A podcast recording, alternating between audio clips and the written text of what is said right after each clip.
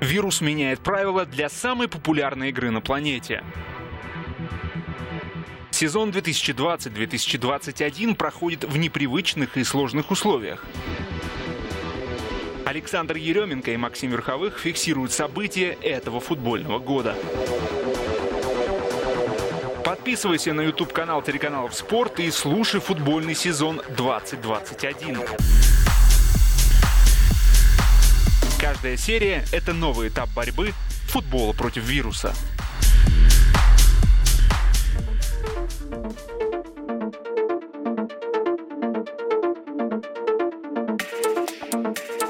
Тебя приветствую, э, рад с тобой познакомиться, потому что э, мне очень нравится твой канал.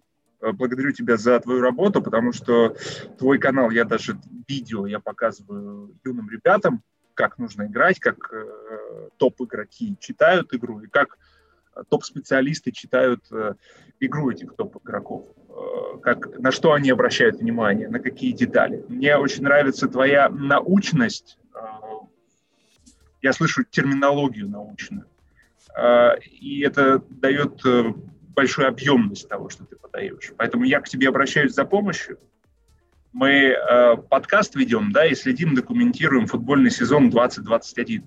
Потому что есть подозрение, что этот футбольный критический, кризисный сезон, он, возможно, что-то меняет, а возможно, не меняет. Вот хочется задокументировать, и я хочу узнать твое мнение. Как ты думаешь, Кишин, этот сезон, он что-то меняет? Он действительно особенный, помимо того, что он кризисный? Есть в нем новые идеи? Если мы вопрос ставим вот так вот о том, куда в целом двигается, то тут, наверное, нужно немножко в сторону отойти и обрисовать вообще в целом контекст того, э, в какой ситуации это все происходит. Эм,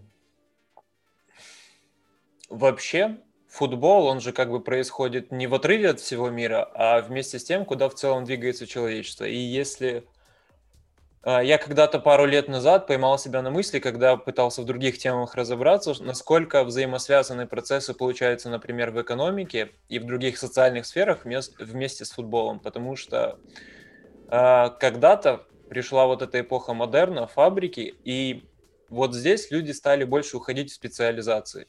И это отобразилось и в игре. То есть, условно говоря, лучше всего это понятно на позиции и роли крайних защитников – если лет 50 назад у них были четко определенные э, функции, они делают конкретно вот эти задачи. Ну, если вспомнить, то в первое время, когда только появились схемы, крайний защитник это просто как дополнительный центральный защитник, и никаких больше функций на нем не было. Потом э, определили, что благодаря Факете и еще бразильскому защитнику поняли, что они могут тоже подключаться в атаку. Но все еще это была достаточно ограниченная роль. Они больше были защитниками. В каждой позиции была определенная, определенные рамки, за которые они в целом не выходили. И вот так вот вместе с вот эпохой модерна оно вот так вот шло. Сейчас последние... Если мы уже в последние несколько лет поняли, что роли размываются, на, примере той же Барселоны, случилась революция систем. А, теперь футбол стал более сложным и более тренерским. Теперь намного больше роли определяют именно тренеры. Вот лучшие команды в Европе сейчас, они абсолютно тренерские. Особенно хорошо это видно на примере Ливерпуля, потому что если посмотреть просто по качеству отдельных игроков и составу, ну, Ливерпуль точно не должен был добиваться тех результатов, которых они добивались последние сезоны. И вот в какой-то момент это, эта ситуация дошла до своего пика. Ну, системы стали настолько совершенными, что показалось, что дальше им развиваться некуда. Это я говорю о до начала этого сезона, о ситуации. Та же Бавария, это, ну, если так посмотреть, то казалось, что дальше эти системы развивать уже как будто некуда. И тут COVID в этом смысле, он если глобально смотреть, то был в тему, потому что COVID показал уязвимость этих систем, что на самом деле эта система, это не просто мы говорим как система, а не воодушевленном и безличностной, безличностной штуке. Потому что системы того же Ливерпуля завязаны на отдельных личностях, на том же Ван Дейке, на Фабиньо, на Салахе, на Фермино. И когда эти элементы по тем или иным причинам нельзя использовать, то и системы не работают. С этим столкнулись практически все топ-клубы. Все вначале проигрывали, и Сити, и Бавария проигрывала, и Ливерпуль, и Аталанта до сих пор барахлит. Это те команды, я привожу, которые больше всего были завязаны на этих системах и которые доминировали. И тут клубы, тренеры в первую очередь столкнулись с тем, что нужно было что-то придумывать. Когда у тебя нет половины элементов той системы, которая работала, она так уже работать не может. Даже если механизмы остаются теми, качеств тех игроков не хватает. Поэтому получается 7-2 от Астон Виллы, поэтому Бавария 4 от Хофенхайма пропускает. И вот тут начался, мне кажется, у многих тренеров процесс поиска. Я как-то писал еще в, се, э, в сентябре или октябре об этом в телеграм-канале и приводил пример Биелса. Потому что Биелса, так или иначе, он остается тем, кто теоретически закладывает базу для всех футбол Биелса, я почему его привел, э, привел в пример, когда об этом говорил, он больше завязан на базовом понимании игры. Не по механизмам конкретным и правилам того, как ты должен перемещаться во время атаки, а больше на принципах. И вот это, э, как по мне, кажется сейчас определяющим, и пример Гвардиолы показывает, что именно в эту сторону оно идет. Сейчас объясню, что я имею в виду. У Бьелсы э, в книге, которая сейчас, кстати, в последнее время стала очень популярной, «Философия Марсела Бьелсы», футбол, футбол Марсела Бьелсы, философии, там есть момент, в котором описывается процесс обучения э, по тому, как понимает Бьелса. И он делит на 4 или 5 этапов. Там пятый такой достаточно условный. Вот человек, когда чему-то обучается, в том числе футболу, первый у него этап – это неосознанная некомпетентность, когда ты и не понимаешь, и у тебя не получается.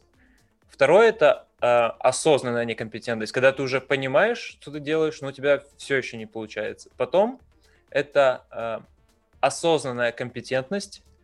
И четвертое э, неосознанная компетентность. И четвертое это звучит так же само, как э, пятое, звучит так же само, как четвертое, и добавляется с возможностью прогрессировать. Это о чем тут речь идет?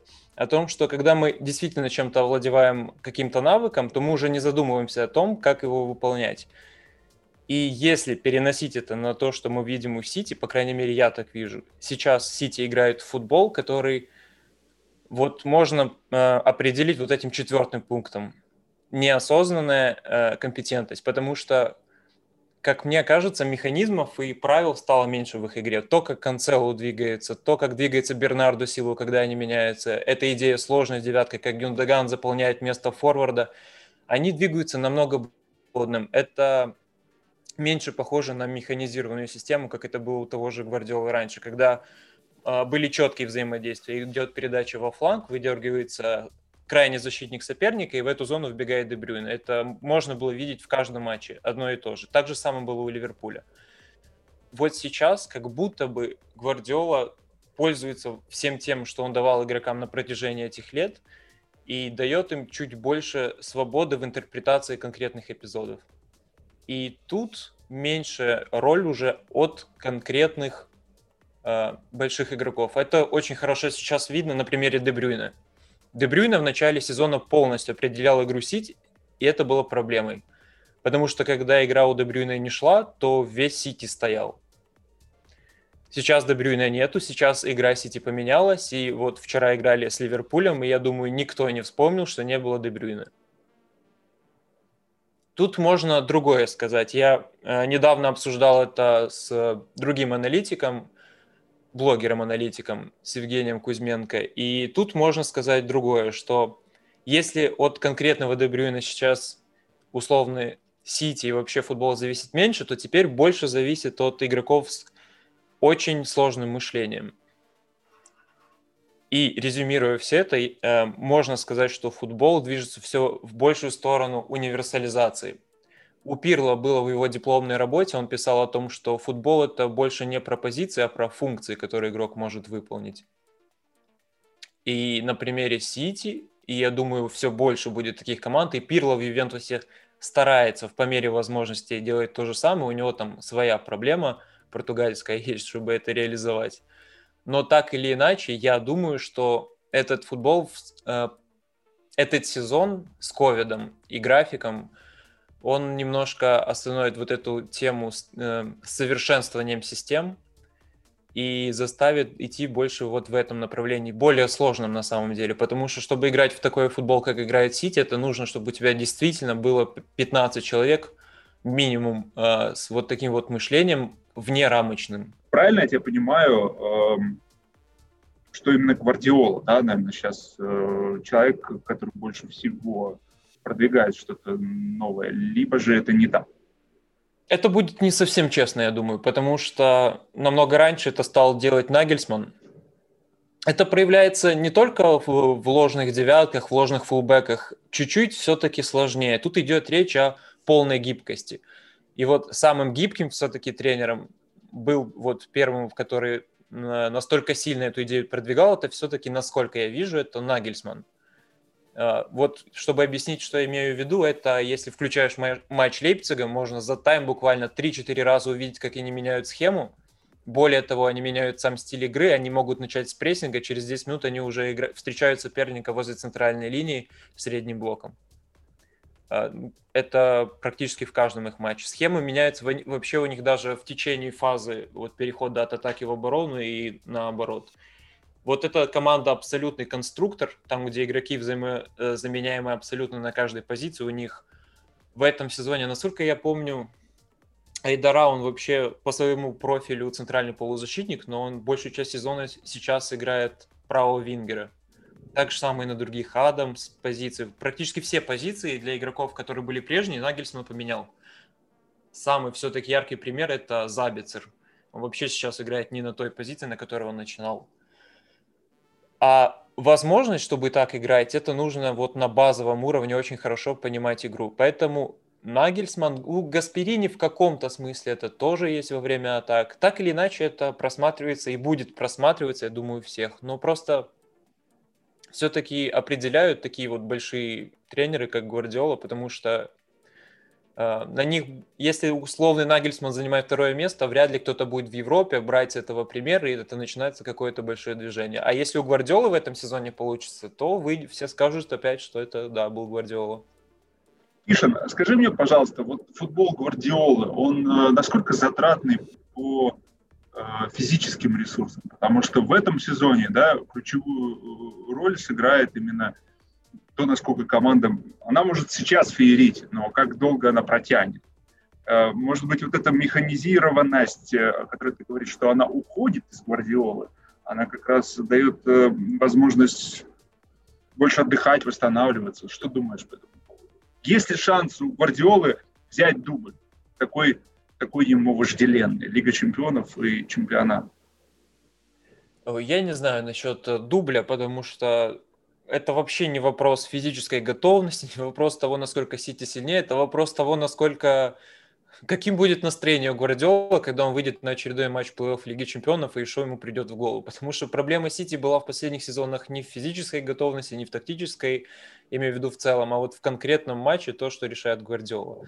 А насчет физической готовности Сити, мне кажется, стало лучше, потому что даже вчера, посмотреть с Ливерпулем, Ливерпуль контролировал, контролировал мяч большую часть игры. Большая часть игры проходила на половине поля Сити. Это не то, что мы привыкли видеть от Гвардиолы. И это продолжается и в других матчах. А, есть игры, в которых Сити не показывает то, о чем я говорю, с вот этим постоянным движением и хаосом. Они иногда просто отдыхают с мячом. Иногда они отдают мяч сопернику. А, вот этот вот новый стиль предполагает гибкость полную. Они могут в зависимости от конкретной ситуации, если им нужно, они прижимают соперника, как это нужно. Если нужно, они сейчас отходят назад. Это, они не играют, как раньше, когда постоянный прессинг в любой ситуации. Сейчас Сити намного стал адаптивнее, они в том числе за счет этого и экономят силы. Поэтому я думаю, с физической готовностью ну как, не по, по-любому проблемы, наверное, будут, потому что график ненормальный в этом сезоне, потому что непонятно, как они готовились и что они закладывали в ту неделю предсезонки, сколько у них было. А в остальном я не думаю, что сам способ игры стал более затратным. Э, скажи мне, пожалуйста, вот э, кто сейчас в этом сезоне вот привлекает твое внимание среди наставников больше всего? И какие интересные элементы э, появляются у этих наставников э, и чем они сулят футболу в общем. топ-3, да, твой топ-3, на кого ты смотришь, за кем ты следишь. Я сейчас скажу, наверное, такую очень неожиданную вещь, но на самом деле футбол смотреть в том объеме, э, в котором бы надо бы для таких разговоров, у меня пока нет возможности. Из того, что я вижу, э, в принципе, я ничего нового не скажу. Это тот же Нагельсман, хотя и его я смотрю не так часто, как хотел бы. Особенно в этом сезоне, как по названным причинам, это Гвардиола. У Клопа, кстати, тоже очень интересная ситуация, потому что при всех проблемах Ливерпуля он пытается, он его попытки выкарабкаться и пропетлять через все эти ситуации, они тоже очень достойны внимания. Клоп очень хорошо держится до последнего, правда, времени. Сейчас, мне кажется, у него немного начинают нервы сдавать, это видно по игрокам. А, Сульшер на самом деле меня удивил, как только я стал его активно критиковать, он прям по всем пунктам начал исправляться и прогрессировать, и по крайней мере, Юнайтед стал чуть-чуть интереснее, чем был. По крайней мере, есть какой-то процесс движения. За Тухелем будет... Я топ-3 не буду называть, потому что я, в принципе, не, не особо привык на топы делить. Топы — это, наверное, все-таки... Если хочется понять футбол, нужно следить сейчас за Гвардиолой, Нагельсманом и Биелсой. А если просто за тем, кем интересно, вот Тухель в Челси это тоже интересно. По крайней мере, за тот период времени, что у него был, разница очень большая с тем, как э, Челси играл до этого. Так, в Испании... Э, в Испании, кстати, принято считать, что атлетики время одинаково, и сейчас они просто более стабильные, чем Реал и Барселона, у которых большие проблемы. Но на самом деле атлетика частично тоже меняется из-за того, что они у них Арсенал украл партии в начале сезона, у Семена была большая проблема в, в центре полузащиты. Они играли с двумя опорниками, и Парти э, выполнял очень большой и, по сути, уникальный набор функций. Парти пропал, и Семену пришлось теперь перейти на другую схему, где у них три центральных полузащитника, которых втроем распределяют роли этого одного парти, и в целом получилось у них даже лучше. И они прибавляют в плане позиционной игры отрезками по матчам. Поэтому если в Испании, если кто-то любит чемпионат Испании, то там все-таки нужно чуть-чуть внимательнее относиться к тому, что делает Симеоне.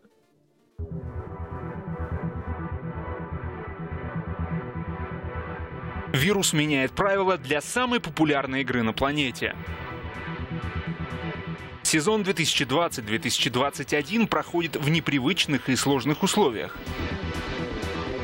Александр Еременко и Максим Верховых фиксируют события этого футбольного года. Подписывайся на YouTube-канал телеканалов «Спорт» и слушай футбольный сезон 2021.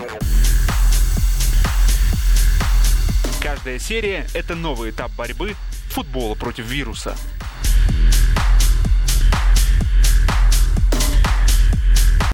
Тишин, а вот мы говорим все, и ты сам сказал, что футбол вот последняя его тенденция, он становится более тренерским, да, и ну, действительно, мне кажется, вот даже лет 15-20 назад э, мы все говорили о футболистах. Сейчас мы все больше говорим уже о тренерах. Уже люди, болельщики как-то обращают внимание, а вот там Клоп, а вот там Гвардиол, а вот Нагельсман. То есть э, тренер становится фигурой, э, такой, да, поп-фигурой, популярной фигурой. Как ты думаешь, что на это влияет? Что на это повлияло? Мы, как болельщики, больше начали понимать футбол и роль тренера или что-то другое? Я, дум, э, я думаю, это естественный процесс, и его также можно вписать э, вот в то, что я говорил о стадиях по Биелсе. Это вот тоже об этой осознанной, неосознанной компетентности. Просто на этом этапе э, в какой-то момент какой-то человек, условно говоря, понял, что условного Роналдинho и прочих звезд можно, можно нивелировать то преимущество, которое они дают своей команде с помощью командных взаимодействий. Вот так вот постепенно оно перешло к большим системам. Но сейчас, как я сказал, я думаю, сейчас маятник качнется в другую сторону. Вот оно слишком... Оно было на стороне индивидуальных сильных игроков, сейчас оно на стороне индивидуально сильных тренеров, и сейчас, я думаю, опять пойдет в другую сторону, и мы опять больше будем говорить об игроках. Если будет идти в том направлении, как, о котором я говорил, то системы, как тренерские, наверное, сложно сказать. Но, наверное, все-таки опять будут индивидуальные качества игроков играть большую роль. Но вот ты на своем канале разбираешь не только э, тренерскую мысль, ты еще и э, анализируешь действия конкретных игроков, как они понимают э, футбольные процессы вокруг себя. Э, вот тактическая выучка сейчас самые тактически продвинутые футболисты, по твоему мнению? Чья мысль и чье да, футбольное зрение, понимание тебе нравится? Кто удивляет в этом сезоне? На кого стоит обратить внимание? Кто развивается, кто прогрессирует? Мне нравятся как раз такие игроки, которые максимально разноплановые и гибкие, то, о чем я говорил, потому что мне, в принципе, нравится то направление, куда она идет. И так, в принципе, в каждой практически команде можно выцепить по одному подобному игроку.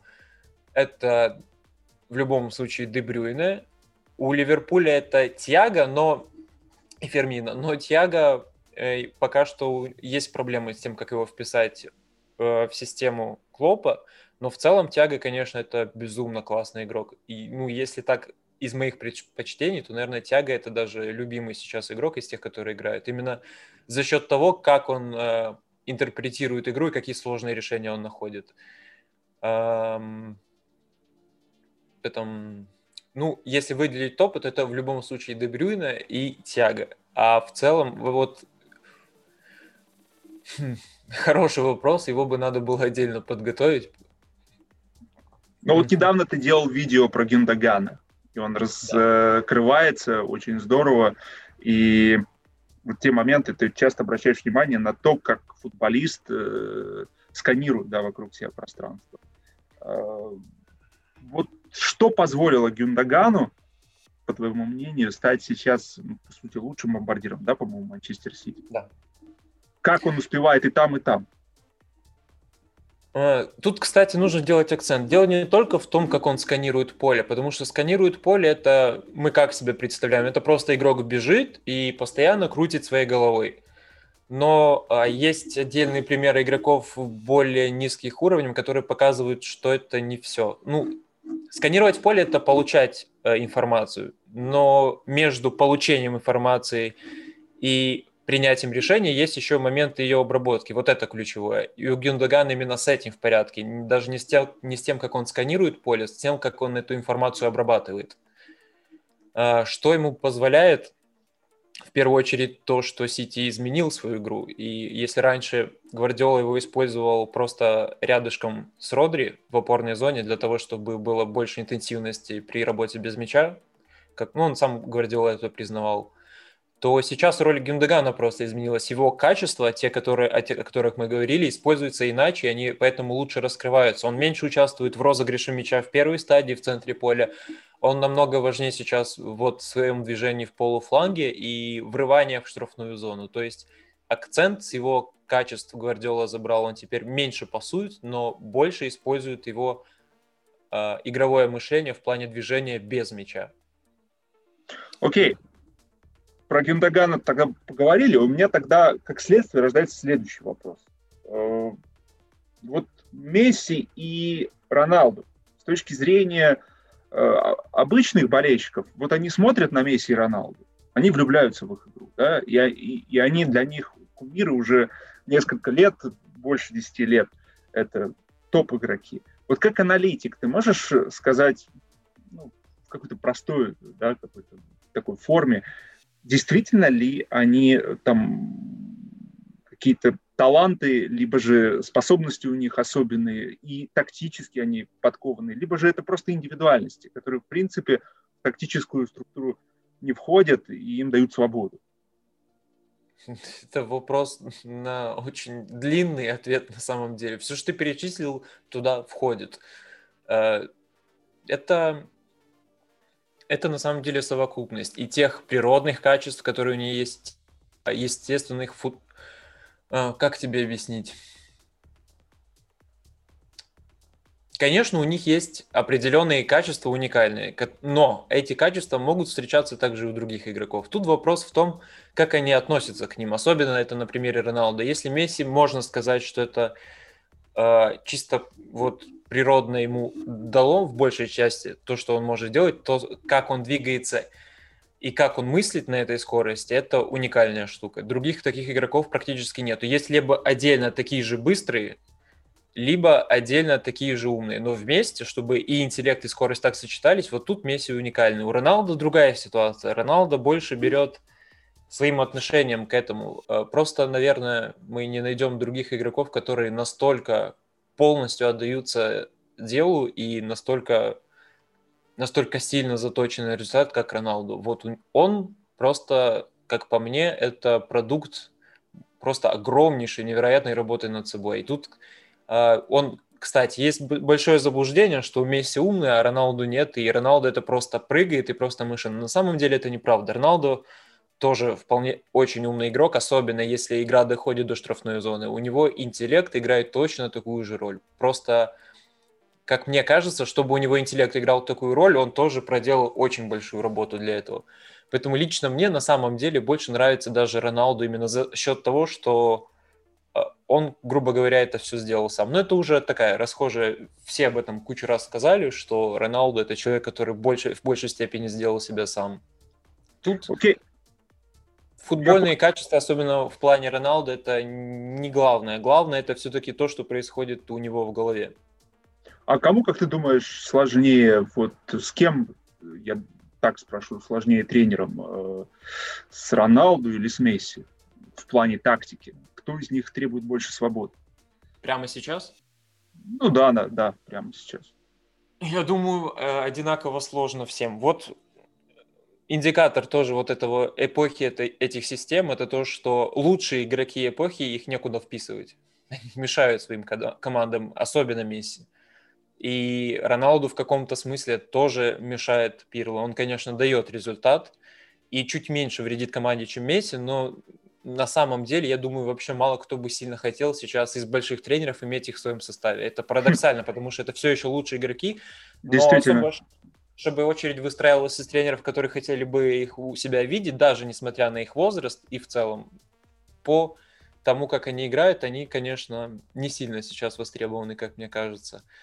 Сложнее сейчас все-таки с Месси, потому что мы видим, что Пирло какой-то общий язык с Роналду находит, и больш... особенно в больших матчах, Роналду определ... определенные функции в прессинг-работе все-таки выполняет. Частично, не в полном объеме, как остальные, но что-то он готов выполнять. С Месси ситуация намного сложнее, и там, наверное, больше, опять же, чисто психологических моментов у Месси и самого его отношения в последние годы к игре, к ситуации в Барселоне. Наверное, чуть-чуть проще все-таки с Роналду. Слушай, Кишин, э, я вот тебя послушал, и мне понравились твои рассуждения, и я подумал, а вот действительно, сказал, парадоксальная ситуация. Лучшие игроки в мире, и в то же время любому тренеру с ними будет сейчас тяжело, и, наверное, не хотели бы иметь этих игроков в своем составе. Э, неужели у нас эпоха наступает, когда вот коллективизация да, вытесняет индивидуальности, либо же идет какой-то будет баланс в ближайшее время нащупываться.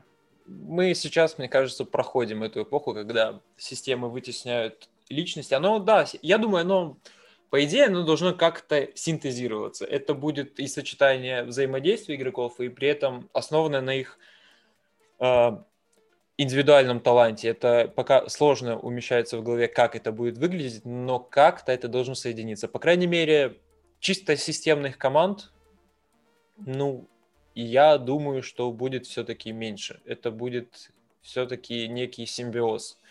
Ну, опять же, тут можно пока что можно приводить пример только Сити.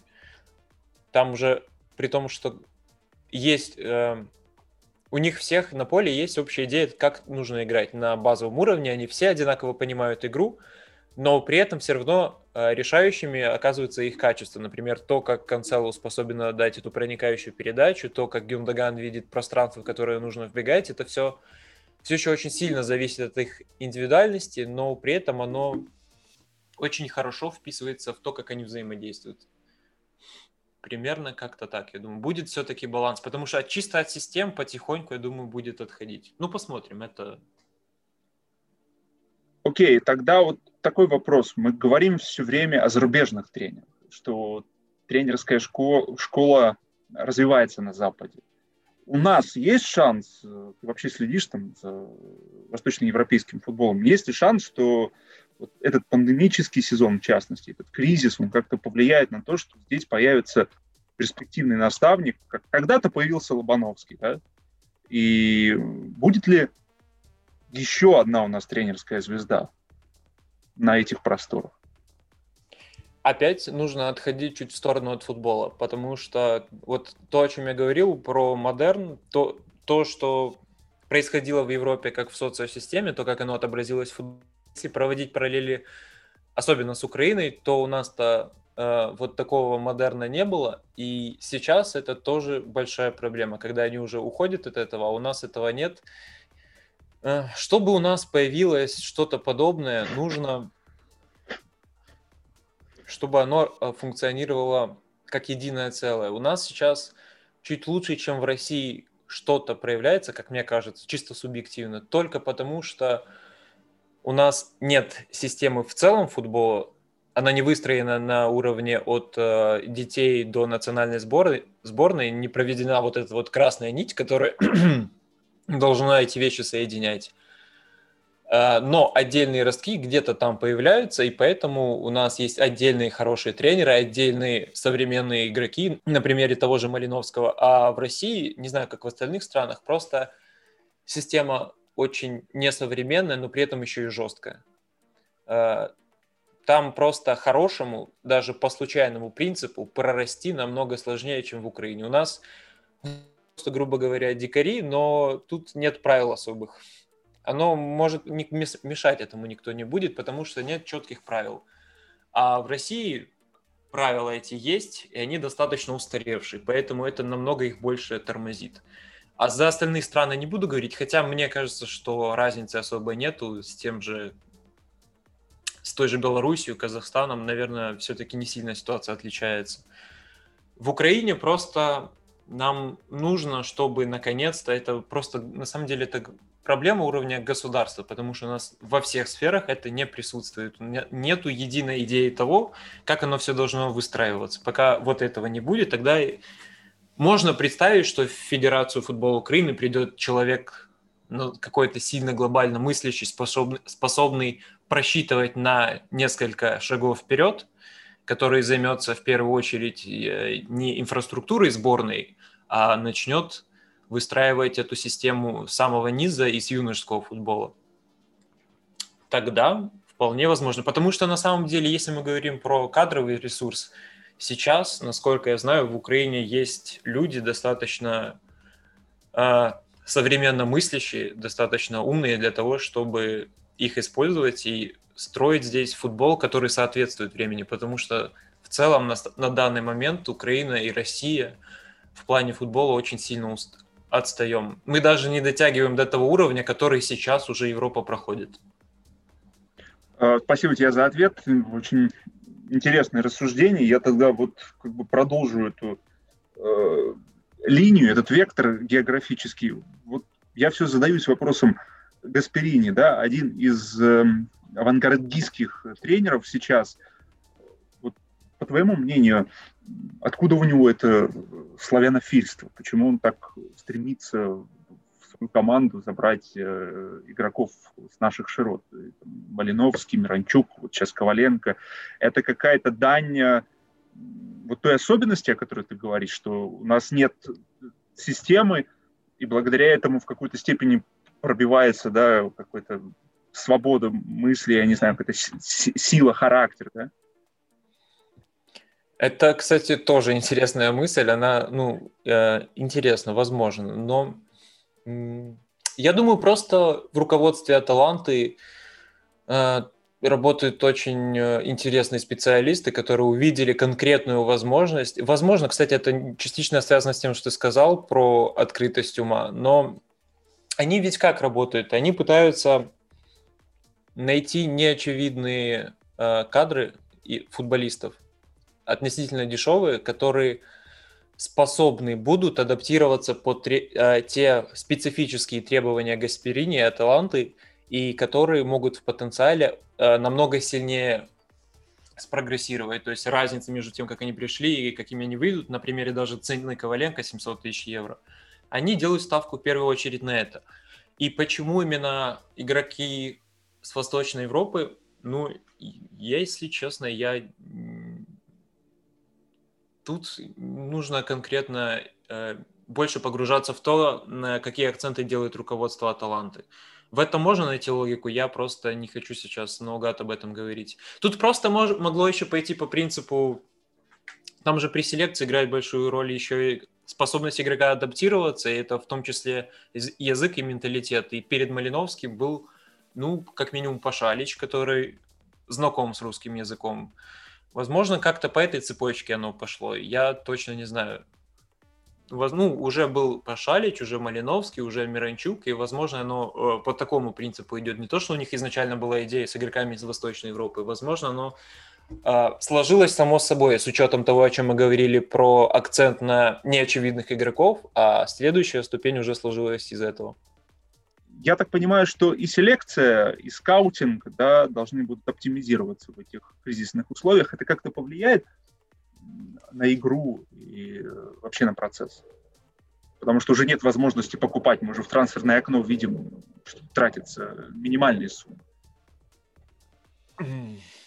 То, что повлияют, повлияет, это точно. Как оно повлияет, ну, хотелось бы сказать, что клубы возьмут и теперь пересмотрят свою политику и будут более рационально тратить свои деньги, но для того, чтобы это случилось, наверное, должны произойти более глобальные процессы в целом э, в экономике, потому что когда-то давно трансфер Неймара очень сильно опрокинул весь рынок, когда за одного игрока платят такие деньги, то это по цепочке вызывает рост цен и вообще на абсолютно всех. Тот, кто до этого стоил 10, теперь стоит 20 э, или 30.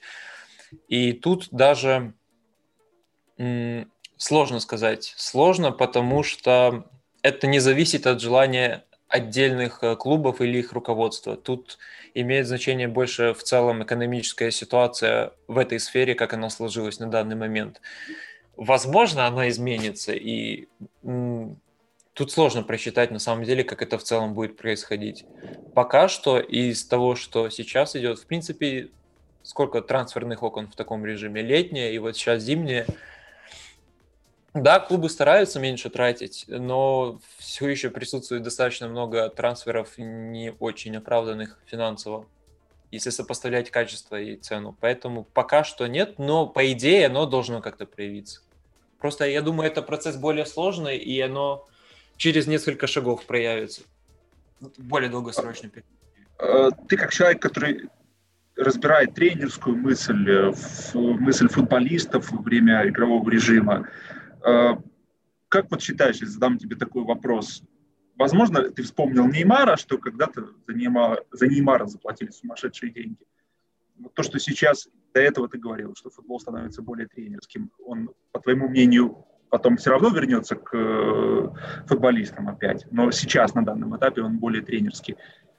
Возможно ли вообще так, что когда-то мы станем свидетелями, что там за условного там, Гвардиола, условного клуба, Нагельсмана клубы будут платить там, 50 миллионов э, ему там, в год, например.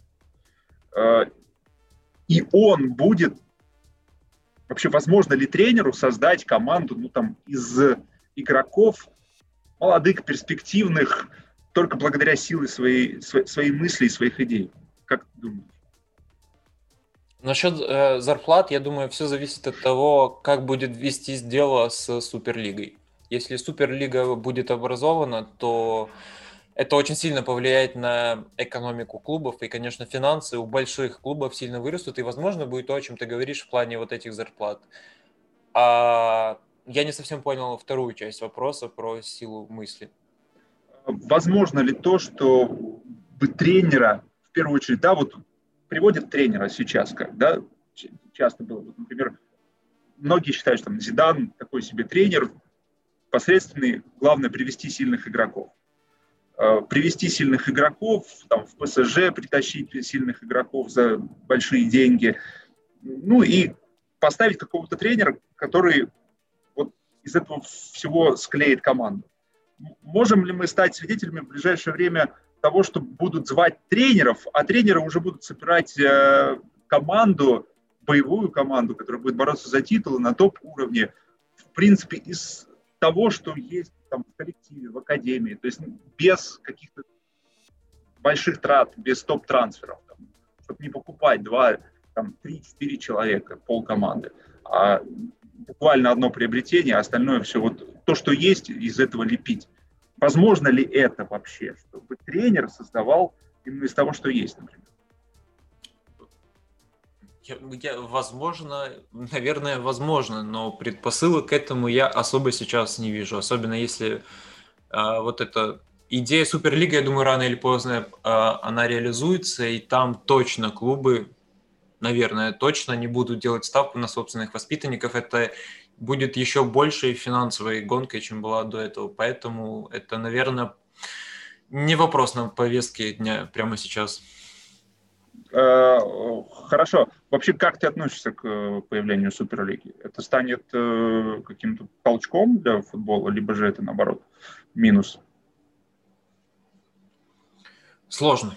Сложно, потому что тут много. Тут одна сторона болельщицкая во мне говорит, что ну, прикольно, что они будут играть все каждый с каждым, постоянно все самые сильные клубы. Это, ну, наверное, мы в детстве все хотели, чтобы постоянно там Ювентус играл с Арсеналом в одной лиге.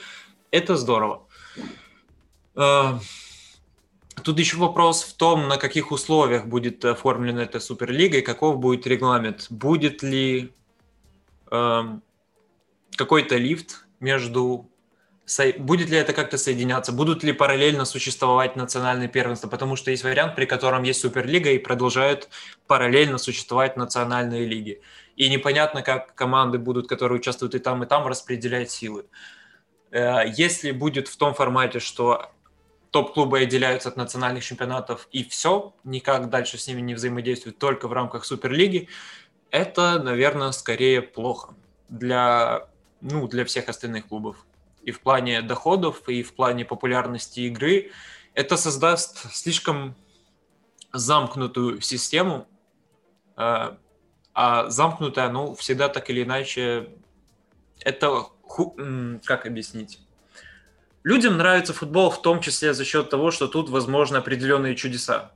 А замкнутая система Суперлиги, если она будет замкнутая, но эту возможность чуда практически полностью исключает. И, наверное, это, это не баскетбол. Футбол – это немного другая вещь. То, что работает в Америке, это отличается от реалий футбола. Футбол, он все-таки намного более э, глобален, мне кажется, по своим составляющим. И вот такой вариант это будет скорее скорее плохо. Для таких людей, как э, я, наверное, как ты, которые работают в этой сфере, наверное, будет лучше, потому что, во-первых, и материал будет более интересным. Не придется смотреть, например, матчи условного Ювентуса с Эмполи, я не знаю, со специей. А, нам будет интереснее. Как футболу в целом, я не уверен, что это будет хорошо.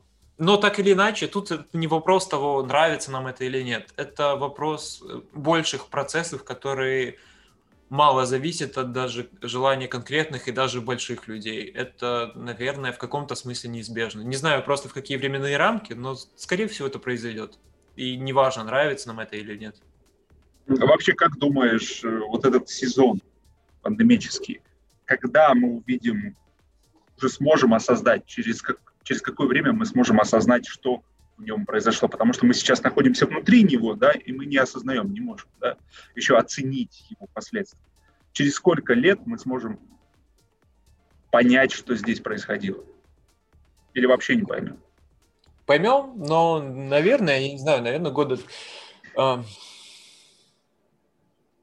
Тут э, есть еще такая вещь, как э, то, с какой скоростью все меняется. Потому что хочется сказать, ну, через лет пять, но вполне возможно, с, э, с той скоростью, с которой меняется футбол сейчас, это может произойти быстрее, потому что, например, за последние 10 лет э, было два таких больших переворотов в игре, и сейчас назревает третий. А это очень быстро. На таком временном промежутке это прям очень быстро. И если с такой же скоростью все будет меняться, наверное, мы быстрее осознаем, потому что мы уже пройдем еще какой-то этап, и будет понятнее, понятнее что этому предшествовало. Э, твои догадки, твои версии, что это за третий период, как бы ты его охарактеризовал, и э, для кого он обернется плюсом, а для кого минусом? И я думаю, что он будет выгоден, э, будут выигрывать те, у кого более свободное мышление. Это касается футбола на всех уровнях. Кто более полно и цело понимает игру. Потому что, как я начинал э, в самом начале ответ на твой вопрос про специализацию. Специализацию ходит, мы все больше, каждый игрок должен понимать игру в ее э, целостности и ее полноте а не только в пределах тех функций, на которые э, на него полагаются. Чем будут побеждать те, кто лучше понимают игру в целом, а не только то, что они должны сделать. И тут вопрос мышления. У... Кстати, я это забыл сказать, планировал, но забыл сказать. Вот сейчас, э, есть книга «Тактическая периодизация». Это то, чем э, руководствуются португальские, испанские тренеры – на самом деле это все, о чем я говорю, оно прописано уже там, но сейчас, ну, много лет назад. Почему это будет проявляться сейчас? Потому что, наверное, какое-то время прошло для того, чтобы эта идея распространилась. Например, та же Барселона сейчас называется Барселона Хаб, по-моему, их курсы. Они, ну, можно и в России, и в Украине спокойно, это онлайн-курсы, где объясняется философия их. Это совсем по-другому другое понимание игры, нежели то, как мы ее понимаем здесь. И там как раз и описывается вот это вот целостность игры. Это проявляется и в тренировочном процессе. Поэтому эти идеи, они, как, как по мне, более большие, будут потихоньку захватывать все больше умов. И вот так вот постепенно мы будем двигаться в эту сторону. И вот кому, э, кто будет способен это понимать так, как оно есть, те будут выигрывать. Те, кто будут отказываться понимать новые реалии, те останутся, наверное, за бортом. Э, Кишин, ну тогда немножко твоего личного я спрошу у тебя. Ты, э, я так понял, э, детским тренером, да, работаешь? Да. Сколько лет ты уже работаешь? Четыре, по-моему. Четыре. У тебя есть возможность сравнить с тем временем, когда ты, я так понимаю, тоже занимался футболом, и подобного потока информации не было. Да, сейчас у, тебя, у ребят есть доступ такой тренер, как ты, который может отправить э, своего подопечного на YouTube-канал свой и что-то ему объяснить не только в личном, да, но и вот на примере. Может объяснить еще раз лично, да, и возводя это в осознанное, что-то неосознанное. Э, вот эти ребята, как думаешь, они смогут во благо использовать э, тот ресурс э, цивилизационный, да, который им э, предоставляет э, эволюция, ради того, чтобы футбол поднять. И как скоро мы станем свидетелями этого рывка, если он будет? Мы сейчас говорим конкретно об Украине или в целом? Да, вот те ребята, вот, с которыми ты работаешь. Видишь ли ты в них э, детей, которые с помощью тех инструментов, которые дает э, сейчас цивилизация и время, э, людей, которые воспользуются этим для того, чтобы сделать рывок в плане развития футбола. Вопрос во взрослых, которые их окружают. Вопрос в том, насколько быстро до взрослых дойдет то, что происходит. Потому что, конечно, у меня дети, те, с которыми я работаю, всегда дети, пока дети, у них в том-то и фишка, у них открытый ум. Что мы в них вложим, то в них и проявится конкретно у меня, я даже больше скажу, не то, что дети в целом, у меня есть конкретно ребенок, который уже в полной мере в себе воплощает все те вещи, о которых мы сегодня говорили. Он вообще понимает футбол в другом смысле. Сколько ему лет, прости? А, восемь. Ну, девять будет уже в марте. Поэтому, да, но это вопрос... Э, Тут вопрос среды, в которой они растут. Даже если у них э, есть хороший тренер, хороший клуб или даже хорошие родители, хотя родители это самая большая проблема на самом деле для этих детей. Потому что родители не сильно понимают э, вещи, которые происходят. Они меряют все своими старыми мерками. Результат, если мы победили, значит ты молодец. Если мы не победили, значит ты играл плохо. А на самом деле футбол, он все-таки немного о другом. Но тут опять же среда. Есть отдельные тренеры, которые это понимают, но большая часть ах, их работа обусловлена все теми же родителями. Условно говоря, их заработок зависит от этих родителей. Они, мы можем говорить что угодно о том, какие мы независимы, так или иначе мы зависим о том, от, от э, того, что думают эти родители. А у родителей этих, это, как правило, люди все-таки все еще старые закалки. Поэтому здесь нужно будет еще подождать, я думаю, пока сами эти родители сменятся. Я понял тебя. Спасибо тебе за ответ, спасибо за беседу, Кишин. Э, желаю тебе новых идей, желаю тебе нового понимания. Я вижу, что ты все время выходишь на новый, на новый уровень, у тебя огромный азарт и проницательность да, в игру. И за это еще раз скажу спасибо, потому что ты помогаешь посмотреть на игру, бывает, ну, напоминаешь о том, э, что важно. Бывает, делаешь такие, выбираешь такие векторы, которые очень интересные, которые освежают понимание э, футбольного процесса. Э, спасибо тебе за мнение, за то, что поделился по поводу этого футбольного сезона. Ну, еще раз успехов, спасибо и счастливо тебе. Да, я тебе большое спасибо, что пригласил.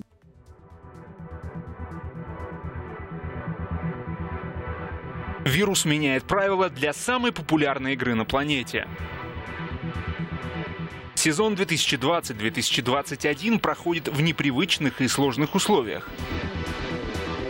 Александр Еременко и Максим Верховых фиксируют события этого футбольного года. Подписывайся на YouTube-канал телеканалов «Спорт» и слушай футбольный сезон 2021. Каждая серия – это новый этап борьбы футбола против вируса.